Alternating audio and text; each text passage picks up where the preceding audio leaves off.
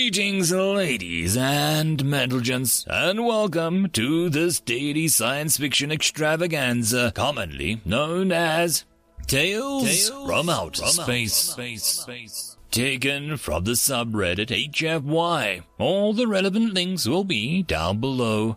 And, as always, I hope that you enjoy. And if you do, please consider supporting the channel.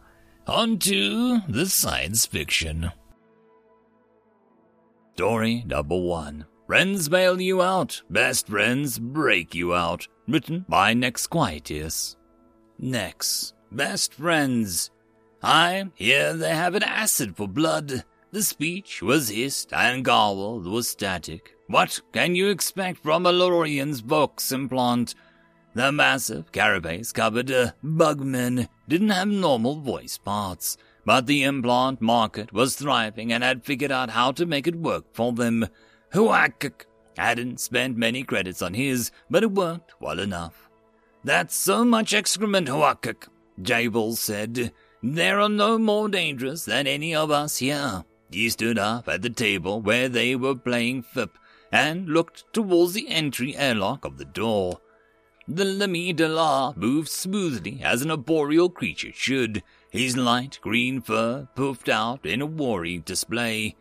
Litha laughed, a light, chattering laugh. Then the lean Dordra female smiled at her friend. Then why are you the proofing jables, my pet? Litha was curvy in all the right places, and then again, so were the males. It was just the propensity to kill their mates that really separated male from female. Oddly, this didn't transfer to other species, so they often found sexually compatible mates from other species, and only sought out other daughters when they were in one of their three fertile cycles in their life. Litha and Jables had been a thing ever since she'd gotten to the garden. The garden was the name for the prison planet that the prison was on.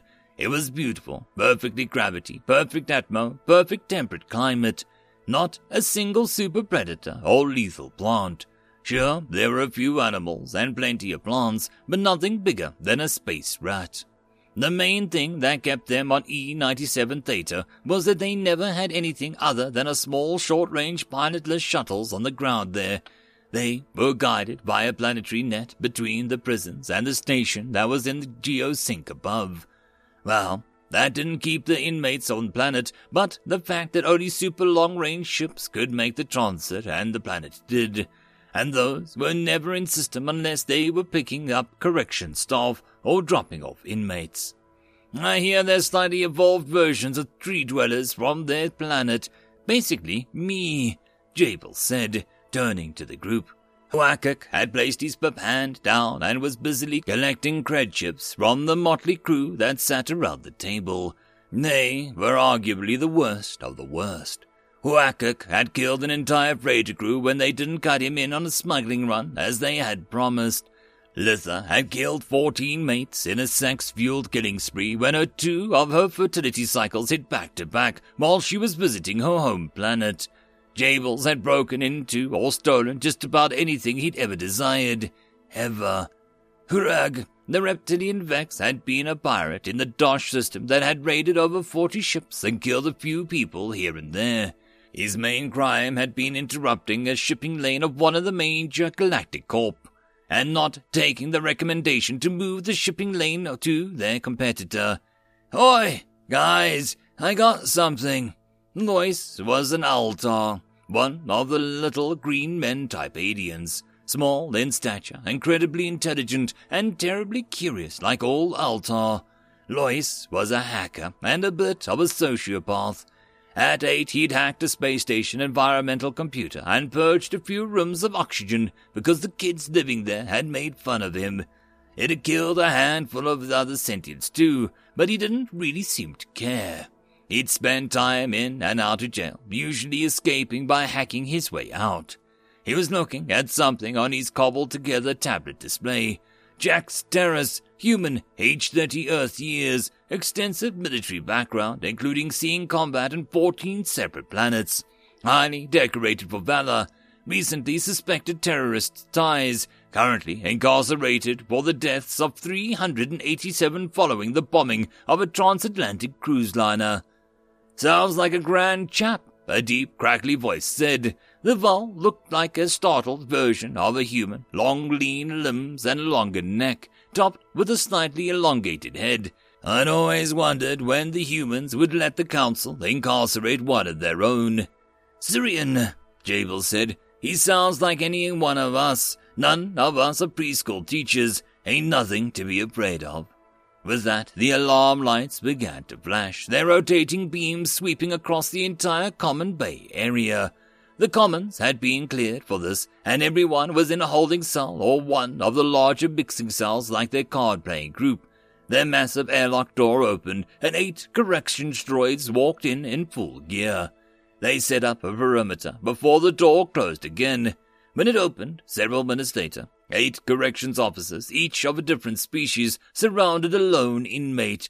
He was in a standard transport pod, likely in stasis sleep. The droids attended the pod and settled it onto the deck. One of the corrections officers imposed to tell the exact race because of the standard issue armor, connected the pod to the tablet and said something to the assembled group.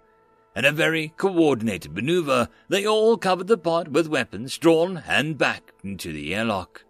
When the massive door finally closed, the small pod doors opened like a casket. The inmates watched from barred vantage points for several minutes before a heavily muscled and tattooed arm reached up and pulled the rest of its body from inside. Jax was maybe two meters tall, and the cheap utility clothes clung to his muscled torso and hung loose on his legs. Every part of him you could see was muscle and sinew, but he was bald, and you could barely make out the chipjack at the base of his neck. He looked around with squinting eyes, slowly, like an apex predator that he was. His eyes locked onto Jabel's cell for a second and fixed there for an uncomfortably long time. Inmate 741 Alpha proceed to cell 841 for intake, the overhead speakers boomed. He scanned, noticing the numbers over the cells, looking into the commons. 841 was right next to the mixer cell 840 that Jables and company was in.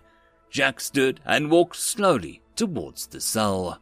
Inmates, you are being released back into condition one. Thank you for your patience. Please do not disrupt the conduct of the new inmate. Have a nice day.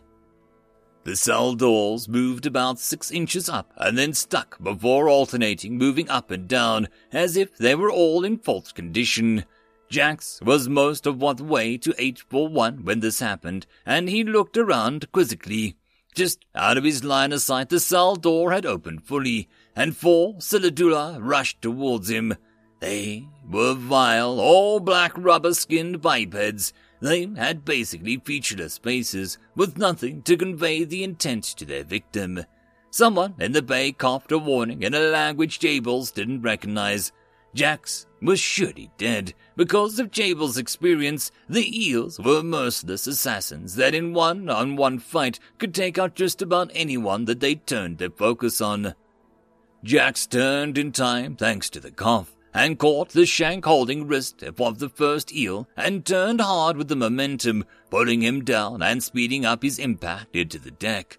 Then he sharpened piece of steel, dropped free, and Jack rolled, snatching it up mid-roll, and faced the remaining three attackers, dirk in hand.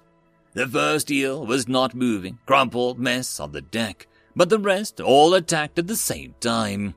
A tactic obviously honed from doing this before, one at a time, a defender could probably take a group apart, but this had a much higher chance of success unless you were fighting a combat-trained human. At the first movement, Jax attacked the eel on the right and feinted an attack to his head and then turned into his belly slash. The very sharp steel raked against the belly of the eel and dumped its second's heart into the ground along with most of its guts and reproductive organs. Quickly, he moved further to the right and pumped a quick couple thrusts into the stunned eel, scrambling what was left of his brains. The two eels hissed menacingly as their companion dropped and both charged. The three feinted and lunged, attacked and counterattacked. Jax took several slashes and more than a few thrusts and bites, but kept on coming. Another door opened and a pair of Lorians approached the tangled mess of the fighters at a jog. One grabbed at Jax, who slashed, removing several of the Lorian's hand parts. The other got a massive punch to Jax's brain case. He faltered for a second, dropping his shiv before letting out a primal yell. He threw himself at the already wounded bugman. Humans are surprisingly heavy for this size, and his impact toppled the physically larger opponent. He mounted the fallen creature and threw punch after punch. First cracks appeared in the carapace, and finally the casing failed entirely. His final punch ended up somewhere inside of the creature's head, and he shook the gore from his hand as he stood and looked at the remainder of the attackers. One eel was nearly dead and could barely stand. The other was visibly shaken at what had just transpired and hung back. The remaining Lorian, normally used to being feared, could only stare as Jax walked coldly towards them. They all backed up slowly, giving the humans some room. He stopped and picked up the first ship and then the ship from the other fallen eel. He moved in some sort of choreographed martial stance as eyed his opponents. He was covered in red, green, and orange blood. Chunks of brain matter still clung to his right arm, face scrunched up in a sneer, and yet he was barely breathing hard. Suddenly, the whir of a retractable door was heard from the ceiling, and the riot suppressing gun popped out. Everyone looked at the gun except for Jax, who dove for the nearest eel. The stun bolt from the gun hit the eel's center mass as he dropped. Jax, already behind him, caught him and held him up like a shield. The gun opened up a rapid fire and dropped the remaining eel and the Lorian. It hit Jax's eel shield several more times, without effect, and Jax backed up to Jabel's mixer cell. The murderous human spoke for the first time, standing just outside the cell. Open door 840. His voice was harsh, but surprisingly calm for all the stun bolts hitting his former attacker's body. Jables wasn't sure who he was talking to, but the door started to move. They all backed away from the barred door as it opened and the human backed in. I wondered when you would come for me. Syrian said, It's been a long year. The tension in the room was heavy. None of the other beings spoke. Each killers in their own right. None had ever seen a spectacle such as this. This is why humans had a reputation that they did, and this was just one. Unarmed, very determined, but alone. The human turned to Val and smiled, an eerie look, if ever there was one. Commander Gideon told you not to go to the casino on Cassian. Our protection only goes so far. The buffet is amazing, Syrian said. Honestly, I'm kinda surprised you came for me. Well, I don't have many friends like you, sir the human said. Syrian smiled. Well, uh, humans are the best friends a person can have. End of story. Story number two. Humanity's Greatest Hero. Written by Species Unknown.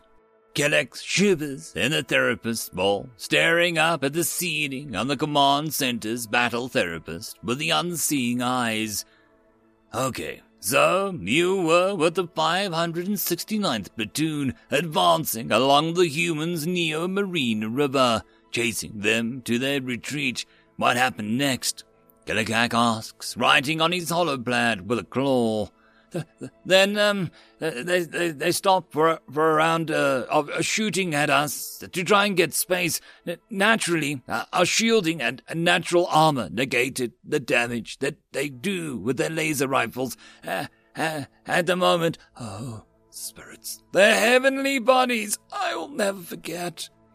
Kalak takes a deep breath, shuddering breaths to make the four antennae rattle together.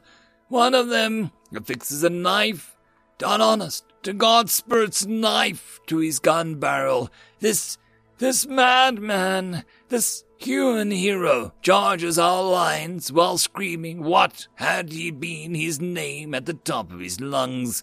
We stopped, unsure of what to do as a result, and soon a few more, and then a couple dozen, and then finally the whole human army is charging us with the knives on their rifles, screaming the same spirit's damned name. We began shooting them again, but what previously sent them to ground didn't seem to faze them at all. They got into melee range, and our shields did nothing, and their knives found our weak points, digging in and locking into our limbs and cutting them off. We, uh, we had to run. There was nothing that we could do, beaten by those primitive of tools, led by the superhuman and a masked, screaming barber. He paused as he sits up, quivering in the spiteful look as he jerks his head around. And then came the sound of stampeding feet, and the alarms began sounding. Leroy Jenkins! End of story. And that, my friends, concludes this dose of science fiction fun. I hope that you enjoyed. And if you did, please don't forget to support the author from the link down below. But if you want to support this channel, there are links as well down below for you to help with. But the easiest way would be to share this video. And if you are so inclined, subscribe as well. I will see you all in the next episode, and I hope that you all have a fantastic time until then. Cheers.